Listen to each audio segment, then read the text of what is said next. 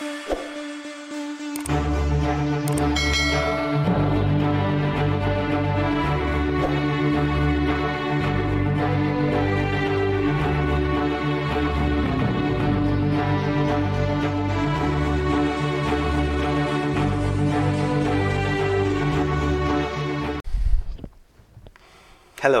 hello, good evening.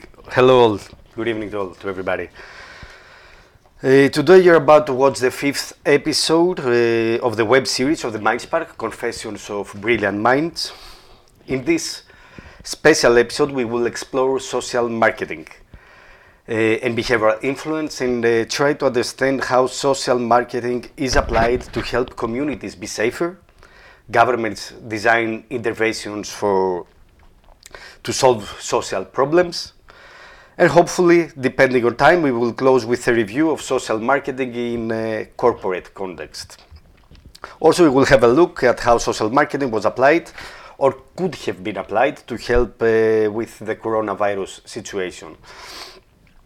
To make a short introduction, uh, social marketing, despite the fact that so the, the, social value is uh, long before noted, uh, the, we can say that uh, social marketing evolved as a mindset uh, around in the mid 90s uh, after Wiebe's uh, famous quote, Why can't we sell brotherhood as we sell soap? Uh, this publication triggered a new dialogue on how we could use marketing to help people we could say in Greece that the first social marketer is Kapodistrias when he tried with a very inventive way to add in Greek diet the potato. Uh, however, Greece today is left behind in using holistic uh, approaches to social change, as social marketing being one of them. Existing social change campaigns in Greece uh, typically fall into the category of health communications and social behavior change communications, some of them uh, as it lacks certain criteria to be considered social marketing in terms of approach, methods, and tactics. The case is that today more and more advanced nations exploit uh, the potential of social marketing. The UK pioneered, uh, having launched in 2007 the National Social Marketing Association under the lead of Professor Jeff French, uh, who we are honored to have him today with us. Uh, later, Behavior Insights team was established, and today uh, their work spanned to 31 countries abroad. Uh, but what is social marketing? How is it so, so different from existing approaches? What makes an intervention comply with social marketing principles? And how advanced nations exploit it efficiently are some of the topics we will explore. For all these topics, we invited global thought leader on social marketing and behavioral influence, Professor Jeff French, to help us better understand the principles and applications of social marketing and help us have a better understanding of what uh, we need to drive behavior change. Hello, Professor. It's great that you accepted our uh, invitation to be here with us today. It's a, it's a pleasure. I'm uh, deeply honored to be invited to speak with you today. We're very delighted to have you here. You are one of the top experts globally on this field, and so we will seize the opportunity to have a better insight on social marketing. So, in the first part, in the first part, we will start with an introduction to social marketing. Uh, it is wise to start with defining what is social marketing. Uh, most social marketing professionals admit that when they discuss about the field of their work, they receive a response like, "Oh, I know Facebook, Twitter, social marketing." so that is uh, wise to discuss. Uh, uh, you are a global thought leader, so you are the perfect person to uh, make these questions to define it. What is social marketing, professor? Yeah, well, it's it's it's a good question and those words are you know are used a lot around the world in different contexts and they mean different things to different people but when we say social marketing uh, i guess what we're not talking about is just social advertising or social media uh, work uh, to promote health or, or, or, other aspects of uh, good social uh, policy uh, what we're talking about is a is the application of marketing principles to create social good. And there are a number yeah. of those principles like value creation and exchange, uh, segmentation, and so on that we can apply to make more effective, uh, more valued uh, interventions that get a measurable uh, positive response uh, from the population. So it's about using marketing principles and concepts to create more effective and efficient programs, but also programs that are more ethical uh, and ones that appeal and get a positive response from, from citizens. So that's that's what we're trying to do. Use marketing alongside a few other techniques and uh, methods of intervention from, from other aspects of social policy delivery, uh, mm-hmm. but underpinned by these marketing principles.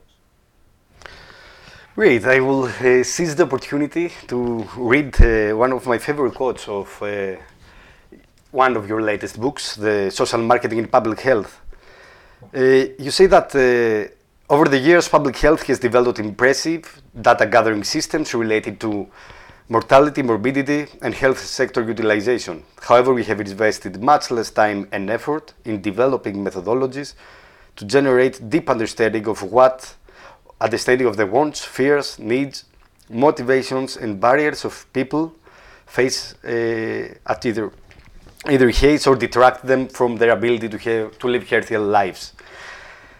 In short, we are you close it uh, very impressive way. In short, we are fantastic at counting the sick and the dead, but much less adept at understanding the living.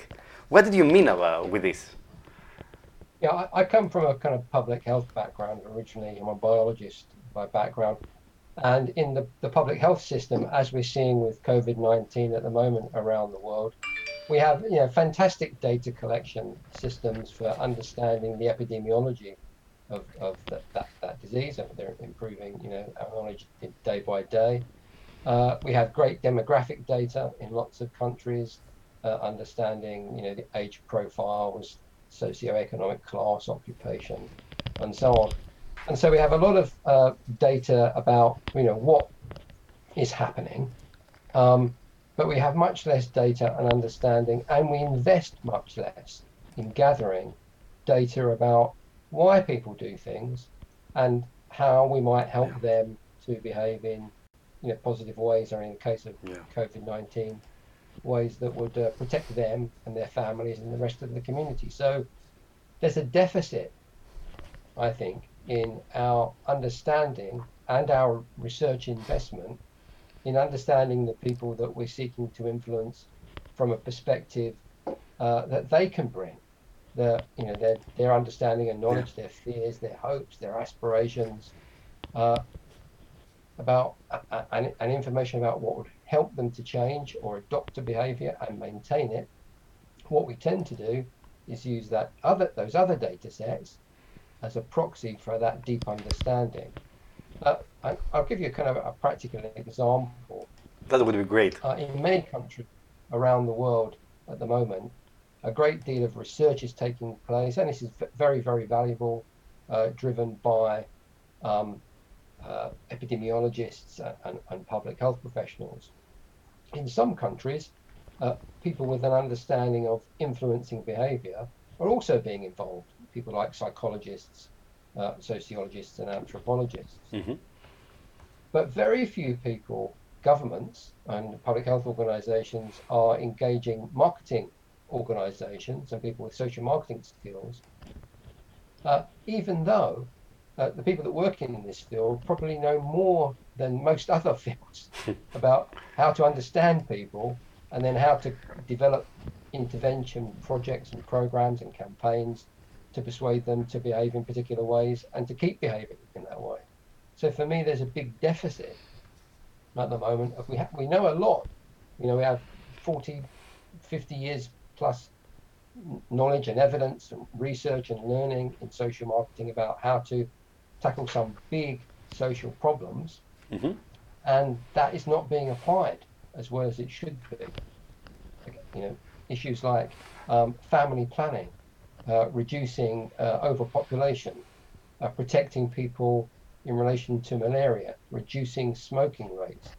All of these have had, you know, been big successes around the world, tackling some very complex issues, and they've all applied social marketing principles as a big part of the solution to that, some of those problems. So at the moment, um, I'm a bit frustrated that globally we're not using maybe social marketing as much as we should. There are some good examples yep. uh, out there, but uh, there needs to be a, a much wider application, I think. Great, great. Uh, in a past keynote, you discussed, I'll take the, chance, the opportunity to ask you again, that uh, less than one dollar out of every 100 of government spending is backed up by even the most ba basic research. This is related with the use of social marketing in terms of insight-driven approach. Yeah, very much so, because one of the kind of uh, key features of social marketing is the setting of explicit you know, behavioral goals. Now that's uh, one so we can track and learn about the most effective way to uh, to influence people uh, and feed that back into continuously improving uh, a program, so to make them uh, uh, efficient. but we also, in social marketing, want to look at effectiveness. sorry, yeah, and and kind of payback, if you like, you know, value for money. So what we're interesting as well as whether programs work or not, you know, are they efficient? Uh, uh, uh sorry, are they effective? We also know whether want to know whether they're efficient as well. So is it the best way you know, to spend the money? And uh, you know, good social marketing look it sets out clear objectives with me metrics to measure progress towards those. But it also measures what return on investment there is. Um, a, a, good example that's been very well very uh, written up uh, is in the field of uh, road transport safety. There's a, a, a, program that's been running in the, the, UK now for about 15 years uh, through several changes of government, uh, and it's focused on reducing road deaths and accidents. And it has very rigorous uh, you know, targets for different population segments in terms of reducing road accident deaths from cyclists, motorists, pedestrians, and so on. Mm-hmm. Uh, and that is tracked on a regular basis.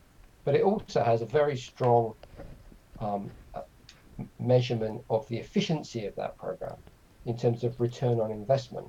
And what the uh, economic evaluation of that program shows, alongside the effectiveness evaluation, is that for every pound that you spend on that program, you get about 60 pounds back in terms of social value.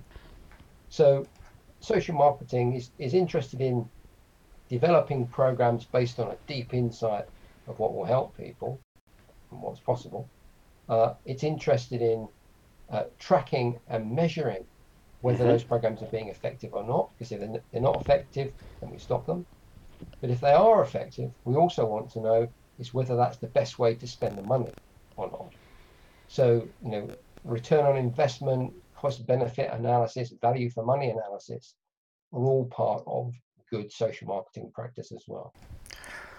So we're, we're discussing about making even the government more efficiency. That's why we more more efficient in terms of yeah, the well, you know, in, in programming. Of, uh, economic constraint and you know the, the cost again of dealing with uh, the, the COVID pandemic will be huge probably in the lifetimes of everybody living uh, listening to this podcast or this this program. Um, you know, there's never been an economic shock uh, like the one that's coming uh, over the hill very quickly. So we're going to need governments are spending a lot of money at the moment to mitigate the, the worst effects of, of COVID 19. Mm-hmm. Uh, but money is going to be in short supply uh, going forward. So we need to make sure that every pound we spend on social programs is money well spent. So, you know, cost benefit analysis, value for money analysis, return on investment analysis is very important. And it's one of the principles, again, that's drawn from marketing. If you work in a marketing department in a commercial organization, you want to know whether the money you're spending is having an effect or not. and, and learn something not to do it again or do it better or do it again yeah. as well. It's great. I'll take. I'll seize again the opportunity. You discussed about the criteria. I know that uh, over the years there were developed some benchmarking criteria, starting from eight. You developed the six criteria, and uh, this will help uh, our audience to understand that uh, criteria mainly was about uh, benchmark if you are on the right path, correct? Yeah. So, Okay. uh, could you you discuss it to help? Yeah. those. Yeah, there, there are kind of six. There's been a lot of work over many years in social marketing trying to define the, the principles of best practice, if you like, a kind of recipe for developing more efficient, effective, and ethical programs. And uh, there's a kind of global consensus now that really there are six kind of design principles, if you like, for social marketing. And the more of these things you do, the more likely it is that your program will be efficient and and effective and and ethical. So I just I'll kind of lay those out for you and give you some examples. What's worth saying is that to do all of these things Mhm. uh, is not easy necessarily. It takes effort and time and, and kind of planning to do that and commitment. But what we know is that the more of these things that you do, the more likely it is that your program will work and it will be acceptable to your audience uh, and it will be ethical. And we also know, not just from research within the social marketing field, but also from many other fields, uh, you know, there's corroborating evidence that the more of these things you do, the more likely it is that your program will work. So, Mhm. just to lay them out uh, fairly kind of basically, the first thing is uh, citizen orientation. Uh, you need to make sure that the program is built around a deep understanding of the community that you're seeking to serve and the individuals that you're seeking to serve. And those people are engaged in the development, delivery, and evaluation of interventions. I'll give you a COVID example. Uh, Finland is really interesting country at the moment. If you're Mhm. watching what's happening in terms of that country and the way they're tackling COVID, and their approach is very different from many other countries. Uh, they don't have a, a lockdown as such. People are voluntarily locking down in some instances if they're in vulnerable groups. But the government is engaged with citizens and it's had an adult to adult dialogue with them about what people need to do and what uh, uh, kind of social distancing measures they need to put Mhm. in place, for example. And they've managed to avoid a lockdown on some of the economic uh, impact, that, a negative impact that, that that will have by developing a dialogue with and working with their citizens uh, to take appropriate preventive uh, kind of measures. So the first principle then is citizen orientation and engagement. The second one I've already mentioned, and that's setting explicit goals that you can measure uh, and track to see whether your intervention is working and whether it's uh, an efficient way to spend the money. The third principle is uh, delivering tangible value. Uh, one of the, this is a key marketing principle.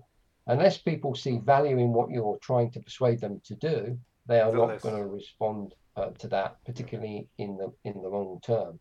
And actually, in terms of COVID, lots of governments have set out, uh, you know, a, a, valued offer to people, i.e., you won't become infected if you do things like social distancing, washing your hands, and, and covering your mouth uh, if you're sneezing.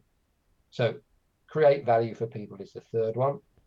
The fourth one is using evidence, data, theory, and what we call insight, um, psychological and sociological studies about why people do things, uh, to create a targeted, segmented approach. So rather than one size fits all uh, campaign that you just give to the whole population, increasingly you focus your attention and your programs in a more tailored way to the needs uh, of particular groups within society. Mhm. The fifth one is competition uh, and uh, barrier and asset analysis. So, what this principle really is about understanding who or what is stopping people uh, taking up the behavior that you want them to. Uh, so, that's understanding the barriers to that behavior and who, what, who might be pushing in an opposite direction, and doing something about that as well as promoting positively the behavior that you want people to do. And the asset analysis part of this is Yeah. understanding who you can work with. So, what other partners, other agencies, organizations, uh, you know, uh, cultural institutions, religious institutions you can work with to create interventions that will help solve the problem. And the last principle, the sixth principle, is working in a systematic and systemic way, trying to understand the problem not in simplistic terms, just straightforward cause and effect, but having a bigger, a wider view of the problem and some of the potential trigger points for intervening to uh, reduce the size of that problem. So understanding the, the complexity and the system effects that are uh, impacting on people's uh, behavior. So if we do all of those things, mm-hmm. and it sounds it sounds a lot, I know, but it, it is possible to do it if you go about it in a systematic way. Uh, the chance, what we know from the evidence, is the chances of the intervention working and being sustained uh, are greatly improved. Great. So, uh, social marketing is, a, is uh, an holistic approach can help us to tackle uh, complex social problems uh, and in a dynamic environment. So, pan the pandemic was something like this, actually. Uh, it, what we can discuss about, can you discuss anything about the social marketing in the period of the pandemic? it's very to discuss social marketing in the context of COVID 19. Yeah, you, for, for yeah. sure. There are, there are a few things I'd, I'd say about uh, uh, the, the, current mm-hmm. pandemic. Obviously, to help you to help you more, see what what do you think needs to happen to persuade uh, people to act responsibly? As some countries start to come out of enforced social distancing, some people complied, some didn't. Yeah, yeah and and uh, as countries are opening up, it's going to be interesting to see uh, how people comply or, or they don't. We're just thinking about those principles we've just been talking about. Mm-hmm. I think you need to kind of you know use that as a kind of checklist of uh, uh things that need to be understood uh, and how potentially to intervene. As you've said, um, uh, when s- some people will comply with social distancing, and, and face covering, uh, others won't.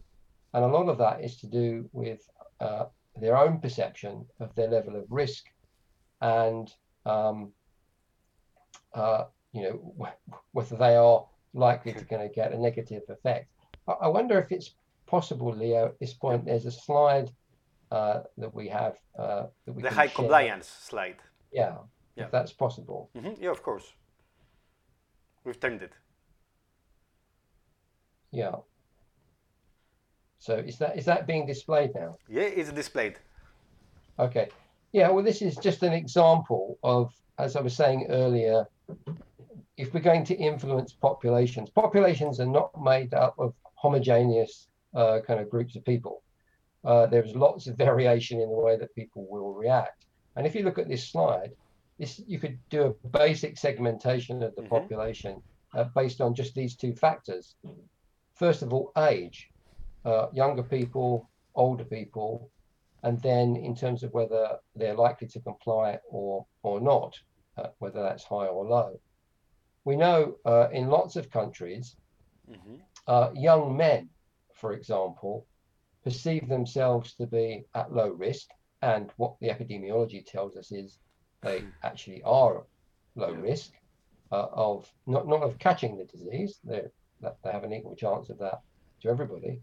But the chances of them being severely personally affected by that, you know, are quite low. So they're correct in in that element of their assumption. Therefore, mm-hmm. it's possible that uh, they might actually be at, at you know low risk yeah. uh, or very low risk, uh, and therefore persuading them uh, to you know, modify their behavior is going to be very different from, say, talking to a group of men who we know gender wise you're at higher risk and older. So let's say men, uh, you know, in their 60s to 70s. They're not in the high risk category, but they are more at risk. Mm-hmm. Now, you know, do we know at the moment in every country uh, what the perceptions of men in that age group are and how we might be able to encourage them to maintain social distancing or face covering. It's probably what we do know is it's probably a very different set of messages and instructions and support between the young men and the older men. Yeah. So we need to think through uh, as we go into uh, certainly latter stages of the COVID situation. Um, how are we going to segment our population? Because we're going to need different kinds of interventions mm-hmm. to encourage people uh, to uh, maintain the kind of positive behaviors that we want them to. Mm-hmm. And even when we get to a situation where hopefully, you know, within six months, a year, if we're lucky, we have a vaccine, it'll then be trying to persuade people to take up that vaccine. Mm-hmm. And what we know from other vaccine programs um, is that there will be resistance among some people, some subsegments of the population, to the uptake of vaccine on ethical grounds, religious grounds, or some people will just believe, uh, you know, they'll be worried or a fear about, you know, taking up that vaccine. So one one message to everybody saying get vaccinated is probably not going to work, uh, as well as one that's more targeted to different subsets of the population. So uh, one of the big things I think with uh, tackling COVID mm-hmm. and getting people to comply is one uh, making the the kind of behaviors that we're asking people to do doable are most of the ones that are being promoted by the governments around the world are. So that, that that's good. But then making them more specific uh, and in, using maybe other techniques for younger people. For example, if you wanted younger men uh, to make sure when they go out when they're traveling that they're wearing some kind of face covering, maybe you should give them some face coverings that are free, not ask them to go and buy one. Mm-hmm. Because if they perceive themselves to be at low risk anyway, they maybe think, oh, it's not worth buying something, I won't bother. But if they're given a free one, maybe they will use it. Does that How, answer your, your, question? Yes, yes, sure, of course.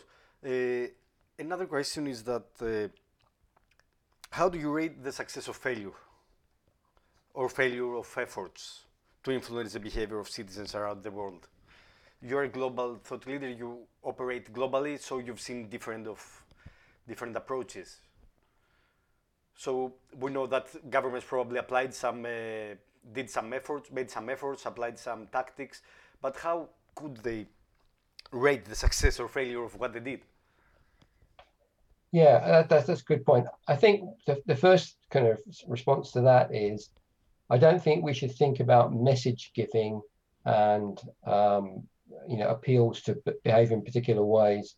We shouldn't separate that off from some of the other really important things that government needs to do to, to protect the population. It needs to be an integrated approach. So, you know, contact tracing, self isolation, uh, adequate treatment services for people, uh, you know, intensive care bed availability, uh, as well as messaging, are all important part of the kind of you know package of measures that governments need to put in place. And one without the other is not probably going to be uh, optimal in terms of uh, so regardless of how good your kind of uh, promotion and health education is uh, without those other elements being in place it's going to be difficult. And that's true for things like you know one of the key audience groups here are people that work in the healthcare system and in the social care system.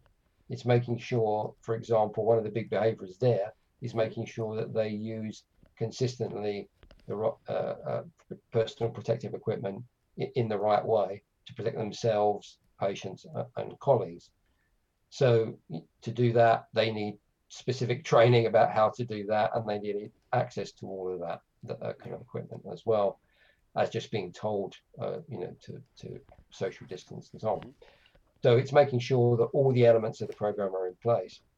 But I think we've seen some really interesting examples in terms of promotional uh, and uh, behavioral influence around the world. Mm-hmm. Uh, couple I particularly like one from Vietnam. I don't know whether you've seen this, but if you just go onto YouTube It's kind of gone viral now, global. They've developed a very catchy uh, song and dance challenge yeah. around COVID that incorporates all the key messages about washing your hands regularly and, and keeping a social distance and isolating if you have symptoms. Uh, and you know, I think that's a very kind of you know upbeat, positive way to engage with their population, which is uh, the demographic is uh, relatively young. Uh, you know, in a sense, they understand their population, they know what they will react to, and this positive, upbeat uh, music video and dance challenge as a way of getting across the behaviors that people need to do is probably going to be more effective in that population than it would maybe in in in, in some others. Uh, I also I've been looking at the the kind of informational campaign that the Canadian government have been running, and I think uh, that campaign is uh, actually very good. It's very explicit. If you if you again just Google uh, Health Canada, and you'll mm-hmm. see some of the promotional messages they've been putting out around uh, self protection uh, in terms of hand washing. There's some great graphics and explanations about washing your hands, which we know is one of the, the, mm-hmm. the key behaviors, most important behaviors to protect yourself.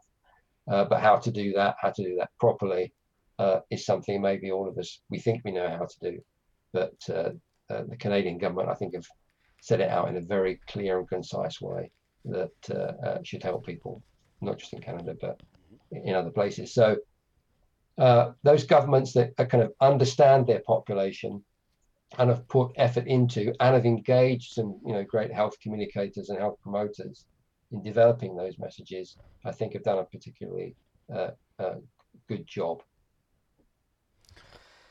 Great. You've published an article advising uh, policymakers on uh, the COVID phases, and uh, I would like to ask you how should governments and public health agencies alter their approach over the phases, the course of the pandemic?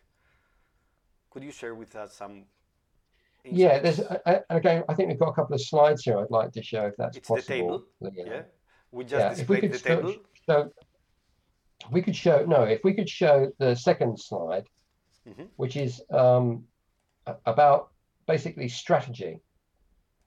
Uh, and so this is this is a slide that uh, hopefully you can see that uh, now. Yes, it's a slide with government uh, support. The second slide. Yeah. So yeah it displayed um, next what we need to the current kind of and the, the title of this presentation was a new new kind of narrative mm-hmm. where, where we are in with most governments around the world is that the uh, behaviors that are being influenced are you know uh, being drawn from uh, you know the science of what we know about uh, reducing the spread of, uh, of viral infections and epidemiological studies about the state of uh, current uh, infection and uh, mathematical uh, probability modeling, which gives estimates of, of the total kind of level of infection in populations and whether it's going up or down, whether there's a spread taking place and at what rate. Mm-hmm. So that's that's all kind of expert driven, scientific and data driven uh, exhortations to behave in, in particular ways. And that I think is entirely appropriate in the kind of early phases of interventions, where this is a new and novel set of challenges. The information, uh, uh, uh, such as it is, and we have big gaps in that information about the virus and how it spread, but that's been gathered together very effectively by lots of experts, WHO and, and mm-hmm. government public health departments, and shared from experts, you know, to the population, saying this is what we know, this is what you should do. So that's a, that's an effective strategy early on. But as we go forward and we're asking people to sustain big changes in the way that they live their lives or, or run their businesses, we're going to need, I think, a different approach. And this approach is not just about top down, expert driven advice to people, it's more about engaging uh, the community in a more uh, adult kind of dialogue and also looking for solutions that come from the community, not just solutions that come from the government from top down. So what this slide, first slide shows you is, um, you know, we need government support for community action. So how can we empower local people, local authorities, uh, local health communities, local churches and, and other institutions to uh, understand the local problem and create lo- local solutions. Because it's only by engaging people uh, on a, a, local level and getting them to take over and drive the ongoing, uh, you know, behavioural uh, mm-hmm. changes that we need, that these things will be maintained. Uh, because as we're seeing now, as some mm-hmm. governments start to unlock or allow some unlocking of their their, their kind of uh, societies, uh, some people, uh, you know, go too far and they interchange too much, and the virus starts to kind of pick up again. So we need local people, local organisations mm-hmm. to help, you know, neighbours, friends, communities, to uh, police and enforce and encourage compliance, because centrally, you know, from from government, police, and public health departments, we just won't be able to do that. So what I'm advocating, not on the basis of ideology, but on the basis of evidence, is that if we want long-term sustained changes in social practice, we need to engage society in creating and supporting and nurturing those. Because without that, uh, you know, we only listen to experts for so long before we start doing what we think, uh, you know, is appropriate ourselves. So we need that kind of change of emphasis from top down to mm-hmm. bottom up and top down working together. And Leo, could we show the, the next slide that I think you've got? Of course, the, long-term action. Yeah. So we're displayed just a very interesting slide about long-term action. Yeah, that, that's great. Thanks. So in here, there are kind of six things that I think you know governments need to do in the medium to long term uh, until a vaccine arrives. And also, some of these things are going to be appropriate when a vaccine is made available, mm-hmm. and we start to think about um, encouraging people to take up that vaccine. So at the top, uh, you can see segmentation. We need a program of uh, behavioral influence that recognizes there are different kinds of groups in society and we need to target them differently. Mm-hmm.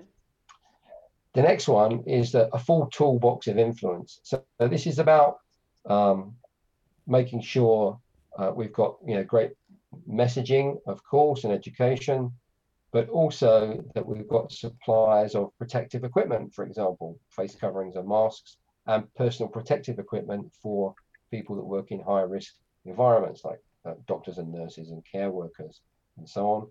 So that's about the supply of uh, equipment as well as education and uh, you know, information.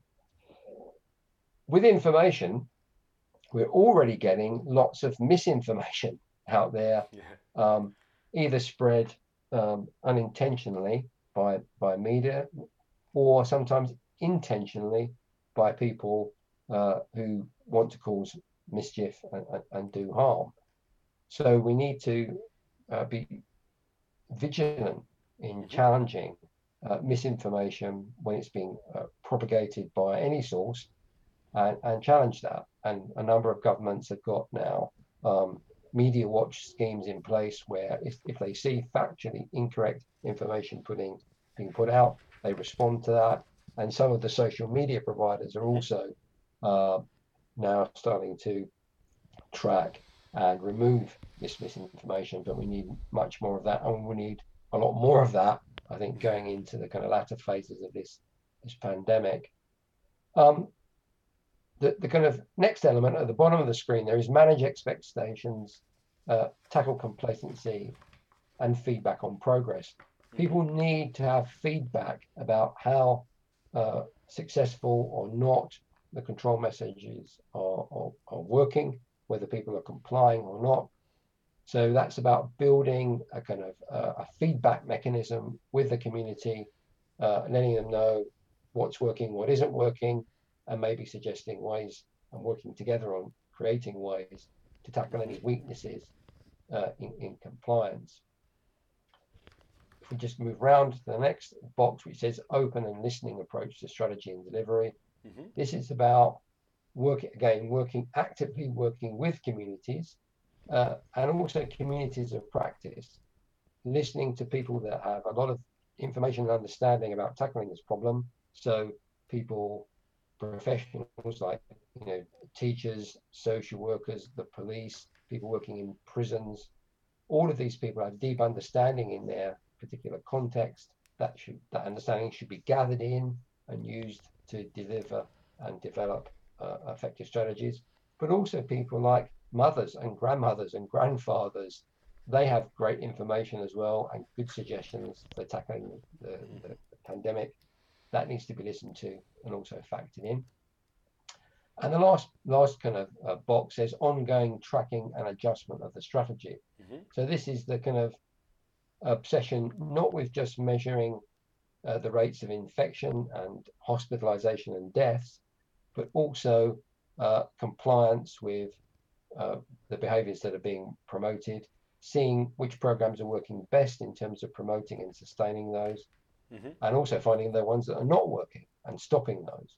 So this is the kind of continuous learning and feedback loop that we need to build in.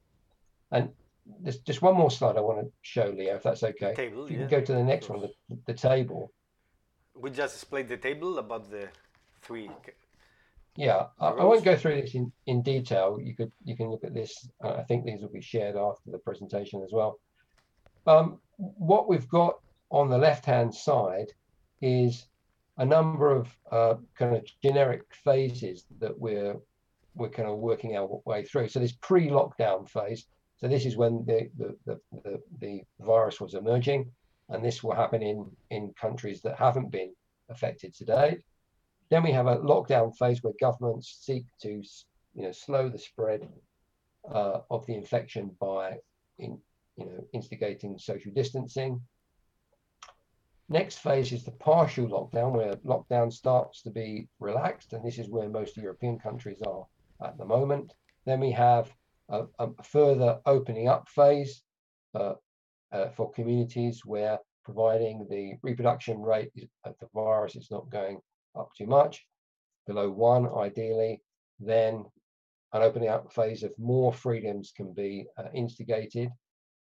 Um, and then we get to a point where um, we have potentially uh, a, a, vaccine uh, that's available.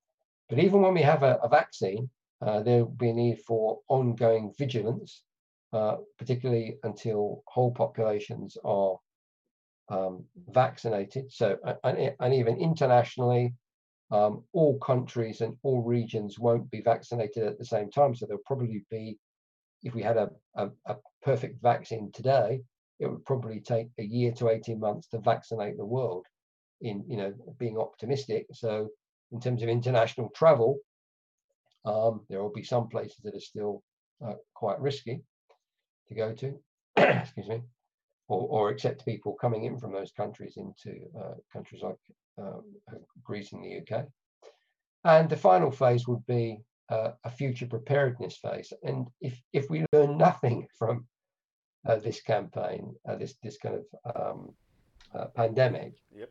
Uh, one of the things I hope we would learn is that there will be future uh, pandemics. So much more effort being put into the learning from what worked well, what didn't work so well across countries in terms of dealing this this kind of pandemic, and preparing for the next one, which will surely come.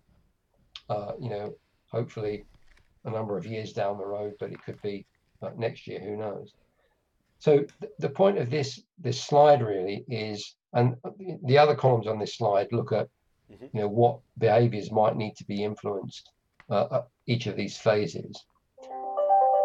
The, the point of the slide is we are going to go through a, a, a series of phases where our focus on influencing behaviour is going to need to be different, and we need to be planning for that now.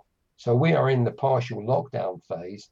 We need to be planning for these other phases mm-hmm. in terms of what we want people to do, how we want them to behave, and how we're going to communicate and support that now. We don't want to be doing it as we're starting to enter into that phase. So there's a lot of work for governments uh, around the world, I yes. think, uh, to do that, that that planning now. So to be prepared for an upcoming pandemic, right? Yeah, very much so. So uh, because time passes by, I just want two more questions for you.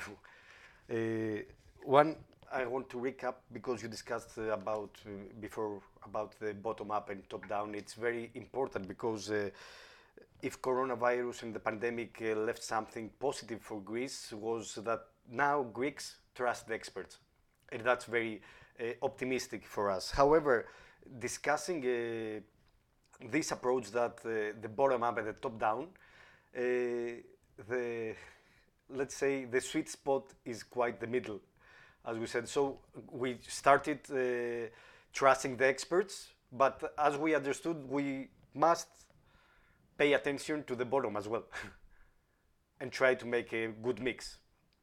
Is this a right summarization of what you just discussed? Yeah, I mean, I, th- I think one of the positive upsides of, of this pandemic is that the voice of uh, you know, experts and scientists hopefully social marketers will be listened to more uh, in terms of uh, you know helpfully hopefully speeding up our kind of exit from the current uh, you know crisis but even more importantly preparing for the for the next one. So having you know people in positions of authority and influence yeah. that can help prepare for the next pandemic um, you know hopefully is a legacy that we'll get from that have the expertise and are able to hear the, the people and yeah as you say i mean that listening to the experts is good but one of the biggest groups if the biggest group of experts are the people themselves yeah. so putting in place uh, systems for working with communities uh, so they are resilient like resiliency planning mm-hmm. for communities preparedness planning uh, for communities, I think will be, again, one of the big legacies of, of this pandemic. And I think lots of countries will hopefully invest in that. I mean, Greece has done a great job uh, in this kind of early phase of the program uh, in terms of reducing infection rate. So there's lots of great learning, I'm sure, mm-hmm. to be captured from the Greek experience that can be shared with others. And, uh, you know, I think part of that is uh, drawing uh, information and learning from communities uh, into the process alongside the learning that comes from you know expert mm-hmm. witnesses. Mm-hmm. So another question: I know that you played a part and a role in establishing the National Social Marketing Center in the United Kingdom. I think it all started with a report. It's about our health that you provided, and then it was decided for to the establishment of the National Social Marketing Center, uh, it, it, became a reality because it was the first uh, globally in that level. Could you share some, some with us uh, your experience because it, it was the first time a government embraced in that level social marketing?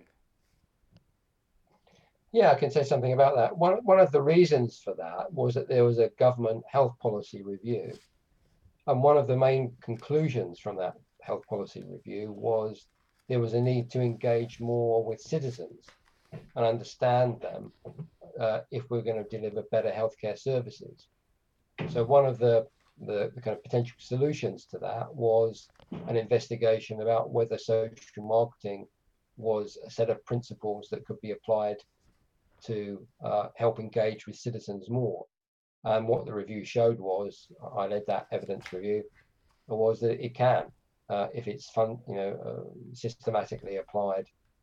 And what's happened in the UK since mm-hmm. is uh, we have a, a, thing now called uh, the Government Communication Service, which uh, applies and ensures that those kind of design principles that we talked about at the beginning of the of, of the of this session, those six principles are applied uh, and they must be applied uh, uh, if, if, government funding is going to be used to develop programs to influence people. So the work that we did in the National Social Marketing Centre has now been incorporated into government best policy.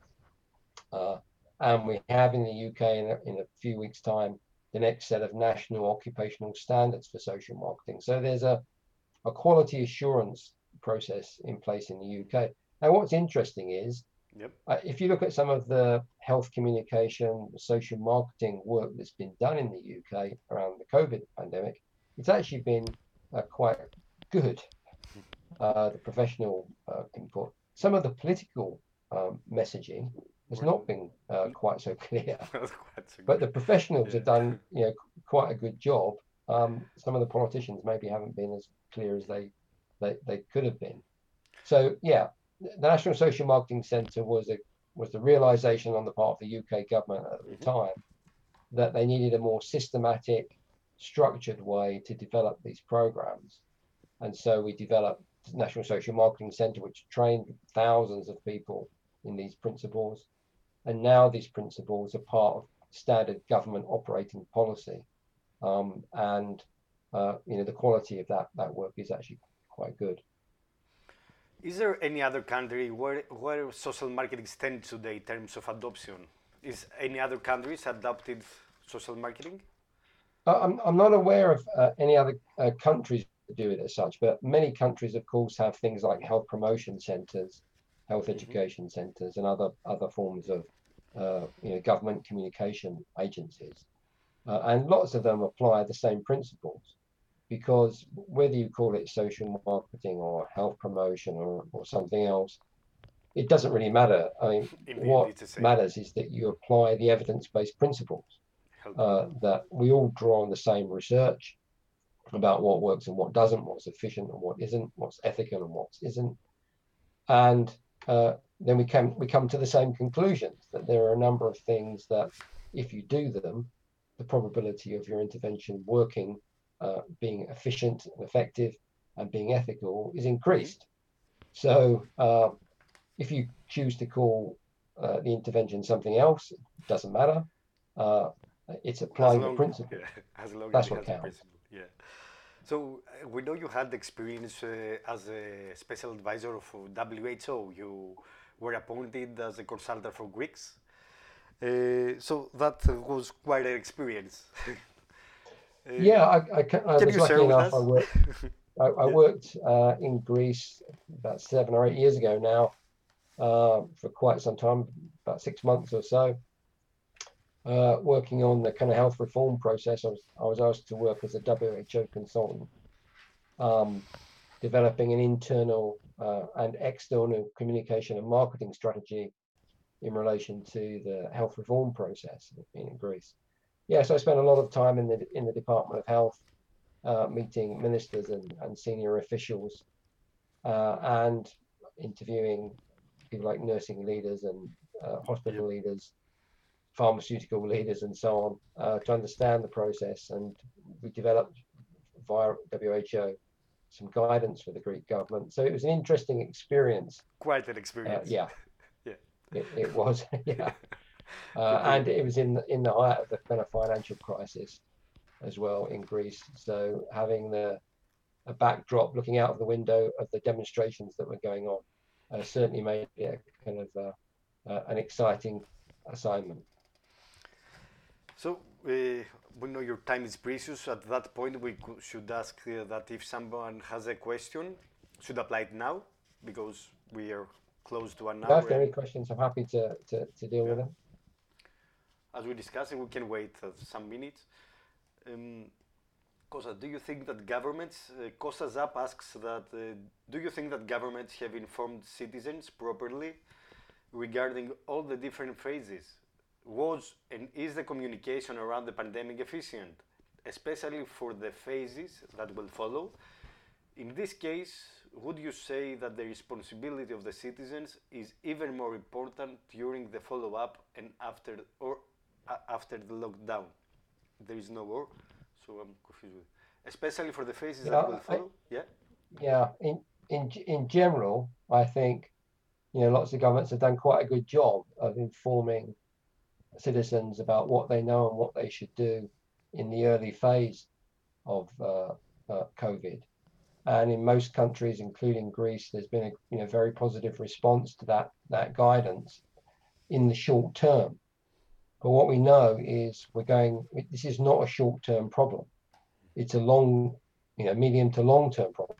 If we take the best case scenario and a vaccine is developed, it will still be over a year before everybody has access to that in Europe, probably. So we'll live with this. So, we, sorry, Leo. So, um, I think in the early phase, governments have done a good job, but they now that in a sense that was the easy job. The more complicated job is coming now. It's when we start to open up, and the message is not just you know stay at home. It's more nuanced than that. It's more complicated. We have to engage with people more about what's if you're going to open a you know a, a shop uh, or a school, mm-hmm. they, that's not 100% risk free, even if you social distance and wash your hands and so on. Yep. And we need to have that more adult to adult conversation with people and engage people's uh, own ingenuity and common sense to reducing the risk as much as we can. And so that's not it's not such an easy message to get hmm. across. It's more about a dialogue and talking with people and jointly working things out. So, as a title of, uh, to summarize, as a title of uh, this uh, discussion, the title was about for government responsibility to government and community responsibility. That that means that also people should engage by themselves. They have a responsibility. Absolutely, yeah, absolutely. This is not just about you know, we, and this if, this is hap- what's happening around the world now as we move into these latter phases is there's within every country, I'm sure it's true in Greece, there's there's criticism of the government, whatever government, mm-hmm. you know, even governments that have done countries that seem to have done quite well at the moment, like Germany and Greece and New Zealand, Australia. Even that, you know, there's mounting criticism in those countries of, of governments. Um, so this is the kind of you know the, the tricky phase, and it's for me it's you know the solution to this is a community driven solution. So that means citizens uh, not only have you know their rights to be protected, but they have a responsibility to make a positive contribution to mm-hmm. protecting mm-hmm. their health and the health of everybody else. So I think that's the kind of dialogue and conversation that needs to be fostered by governments now. It's about how do we work together, all of us, everybody has a responsibility to solve this and to reduce as much as we possibly can uh, the harm that uh, you know is associated and flows from this this virus. Mm-hmm. It's not governments can't fix this on their own. Yeah, of course. Governments, the governments and the people. So uh, we have another question from Angela. Uh, how can you measure ROI in a country like Greece where transparency in health spending is limited or non-existent? So, uh, uh, just repeat the question for me. How can you measure the, the ROI of investment, the ROI, ROI in a country like Greece, okay. where transparency in health spending is limited or non-existent? Yeah, so, so the question is about how do you measure return on investment in a, in, in, in country like Greece where some of that, that it's not yep. it's not immediately obvious where all that um, uh, you know spend is. Well, what I think what you do is you measure what you can in, in that situation. You will have uh, you you know what public health department spending is. You know what any special government spending is. Uh, you'll know what percentage of time of various professions is being used to tackle this issue, and you you know you add up those input costs as much as you possibly can.